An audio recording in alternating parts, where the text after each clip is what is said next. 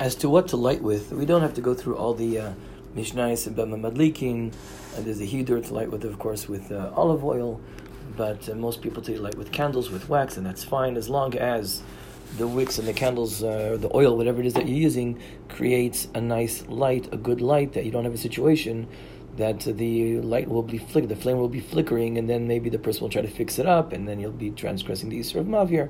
Obviously, that's what we want to stay away from. That's why you just want the light, the candle, the flame to be burning uh, properly and well without any flickering, which will create a, a, a danger of, uh, of, fixing it up, like we just said right now.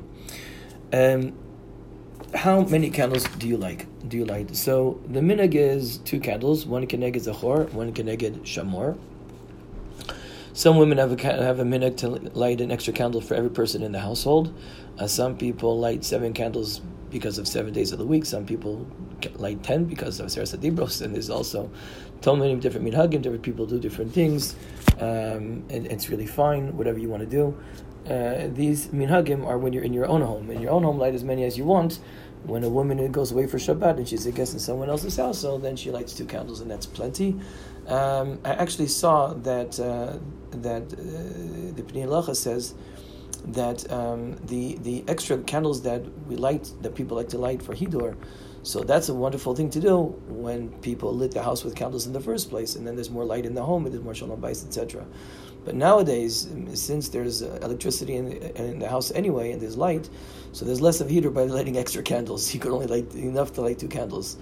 Tov, I, uh, I, I, think uh, that's a very nice thing to say, but the minhag of everybody, of course, is to light many, many people light more than two candles, and as I said, everybody should do what their own minhag is. There is the Ramah brings down that if a woman forgets to light one Shabbat, light candles one Shabbat, so she has a knas, she's fined, and she, she should find herself, and for the rest of her life, she should light an extra candle. I actually know one or two people who've done this. But the Achronim say that that was when is that's in a situation where there would have been chas no light at all. But if there's been electricity anyway, electric light, and anyway, the, the dining room lights on, the kitchen lights on, and even though they didn't light those lights lechatchila Shabbat, since at the end of the day their oneg Shabbat has been fulfilled because there is light, so she doesn't have to light that extra candle if she forgot. Um, as far as the bracha is concerned, so there's two main minhagim when to make the bracha for lighting candles. The Shulchan Aruch writes that, uh, like any other bracha, the, the bracha has to be over. All birchot mitzvot you're meant to do just before you do the mitzvah. You, you, you, you make the bracha and then you on Megillah and then you read Megillah. You make the bracha on the shofar, then you blow shofar. Mitzvahs in gen the brachas birkas and mitzvahs has to be over le'siyatan. Also over here, you make the bracha shir and then you light the candles. That's the Shulchan Aruch. But the other minhag is that no, you light the candles and then you say the bracha. Why?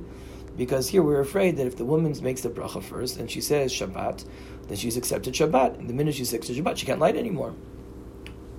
Now, I've already mentioned that according to the most poskim, and one can have, have, forget about lighting candles, and certainly when she's making the bracha, if she's has an, a condition in her mind that she's not accepting Shabbat at the moment of the bracha, and then she in that in that case she can make the bracha. No, she's not accepting Shabbat, and then light.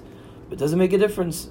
People say no the women don't like to make the bracha first and then light because they feel they've, they've accepted Shabbat, and therefore, in fact, the minhag in most communities, uh, again, some Sephardim do like Shulchan Aruch, but in most communities, uh, women light the candles first, and then afterwards they make the bracha, and when they make the bracha, that's when they accept Shabbat, and that is really the, the, the most common custom: lighting candles, and then you then you make the bracha afterwards. Ah, how do you make the bracha of So that's the reason that women cover their eyes right? When they make the bracha, you see women cover their eyes. They uh, they cover their eyes with their hands, and the idea is that they they they, they light the candles, cover their eyes before they make the bracha, make the bracha, open their eyes, enjoy the light. Oh, and now as if they make they're, they're enjoying the light right now. So ki'ilu over lasiatan because they make the bracha, and then boom, they enjoy the light. You know, I I, I see all these you know. Uh, other uh, certain uh, programs that the you know see the women are waving their arms about and gathering in the light of Shabbat. It's a very nice idea, but Lamaisa, what they're doing is simply, you know, trying to have the bracha of as much as possible. So they close their eyes during the bracha and then they open their eyes and boom, they have the light. And that is really, as I mentioned, the uh, the common custom most most places. I just want to point out that if a man is the one lighting the candles, uh, say you're a single guy in your in your you're in university or you're in your dorm room or whatever it is, or we mentioned earlier maybe the wife is away and he's lighting in this house. A man does make the bracha first before lighting the candles. Unlike a woman, a woman lights the candles and then makes the bracha. A man, by definition, will make the bracha first and light the candles afterwards because the men only accept Shabbos by definition afterwards, um, as we said earlier, after Mincha, Bekabbalat Shabbat, when he says, Eh, at Kedushat Shabbat, and therefore he can make the bracha first and light afterwards.